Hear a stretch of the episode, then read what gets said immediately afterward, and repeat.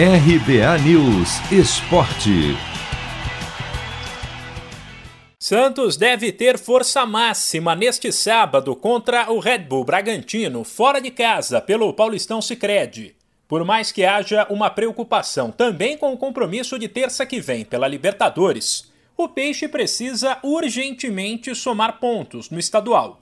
Por isso, o técnico interino Marcelo Fernandes, que ainda não confirmou a escalação, dificilmente vai poupar atletas na partida que começa às 8 da noite, no horário de Brasília.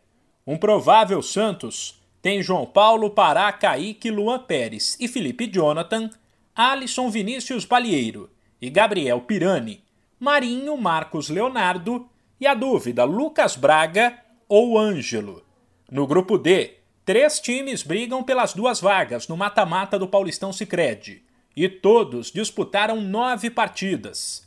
O Mirassol tem 17 pontos e está com a classificação encaminhada. O Guarani tem 11 e o Santos, com apenas 9, corre sim risco de eliminação. Ainda não nesta rodada, uma vez que, mesmo com uma derrota, o Peixe seguirá com chances de se classificar. Fora de campo, o clube ainda não encontrou um novo treinador e ainda passou a trabalhar também em busca de um novo executivo de futebol, por entender que é preciso haver alguém acima de Jorge Andrade, atualmente o homem forte do departamento. Diego Serri, ex-Bahia, é um dos que estão na lista.